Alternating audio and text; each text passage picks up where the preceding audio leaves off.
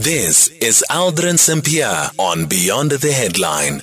It is nine minutes now before uh, five o'clock. We're taking your calls on 086 2032 and your voice notes on 0614 104 107. You can also drop me a tweet at Aldrin Sampear. Let's quickly speak to Evan Swart, the CEO at the Mitchells Plain District Hospital, which is celebrating its 10th anniversary this year. The hospital was built in uh, 2010 um, after provincial authorities realized that the, uh, the need for district level and specialist healthcare services in the community was in demand. The service provided by the hospital are of significant importance to the community.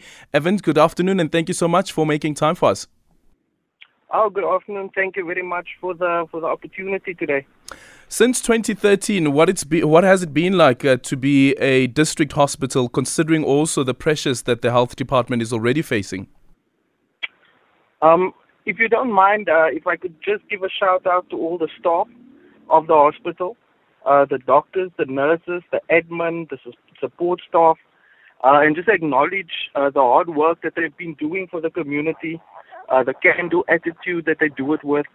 Um, I mean, the uh, the staff is really the the core and of the reason of the services that we could um, provide to the to the community of Mitchells Plain for the last ten years.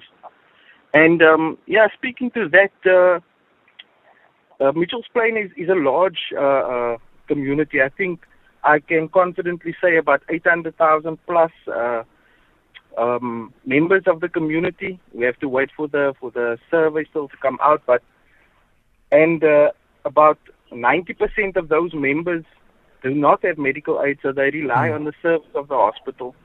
And uh, the community itself, you know, um, uh, the the, the econ- economic conditions and so on uh, hit the community hard and that is what uh, the kind of pressure that we deal with at the hospital. Those uh, social determinants that really mirror themselves in the hospital. The um, like I said, the socio-economic conditions now post-COVID's been harder.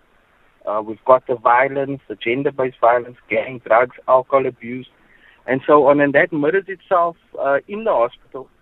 And uh, that is the, the, the, the, the type of pressure that we that we deal with, and that I think yeah. we deal with it quite well uh, for the members of the community of Mitchells Plain.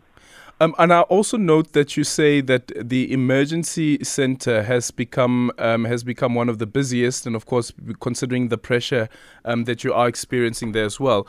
What are so, some of uh, the traumas related to the emergency service, in specific, uh, whether it is related to the socio-economic conditions around which the hospital find itself in?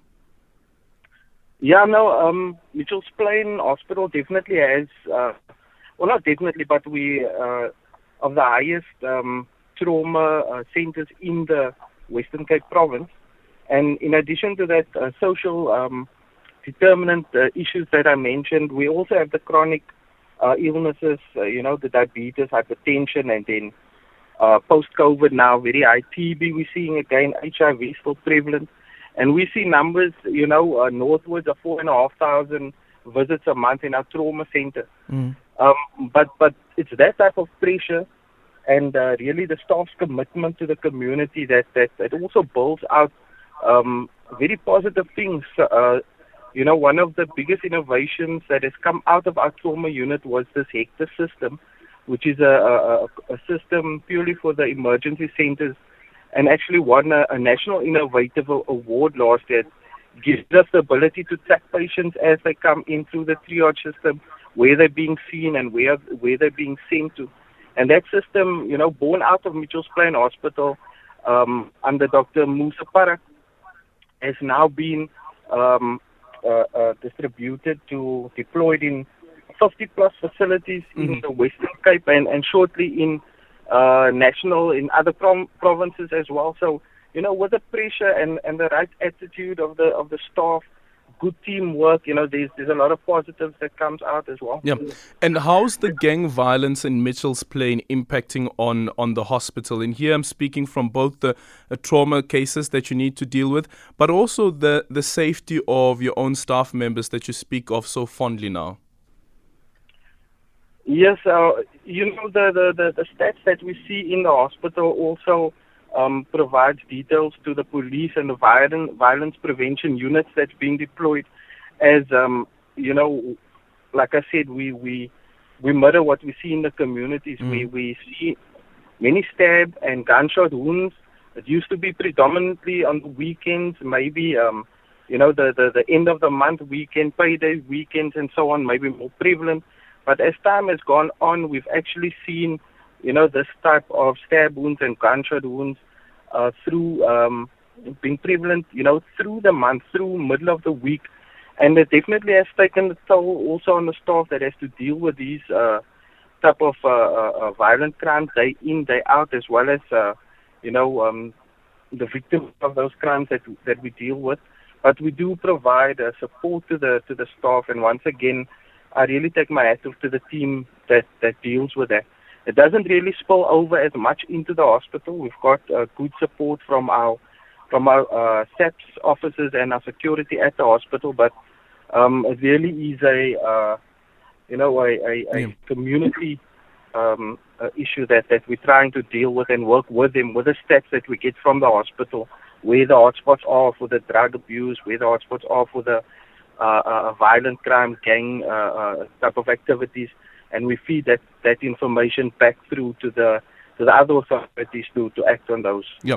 A final one is what sort of intervention do you think is required to help Mitchell, Mitchell's Plain District Hospital uh, mark its next milestone, whether it is um, the next um, 10 years as well, um, but also dealing with the pressure that you currently have? And I see that also over the past few years, you've had to also increase the capacity of your beds. Yes, we certainly have to do that, but I mean, that is not a solution that we can you know, keep on adding beds to the hospital. I think the real breakthrough in the next uh, 10 years will be trying to, to promote the wellness within the community. Let the authorities and the, and the whole of government deal with those social determinants, but us as the health department, we need to look at the wellness of our community at home. You know, take care of the diabetes, uh, make sure our our uh, um, patients take their medicines, that they don't end up at the hospital with an uncontrolled diabetic type of attack. The same with the hypertension and, and many other of the um, chronic diseases that can be managed better in the communities.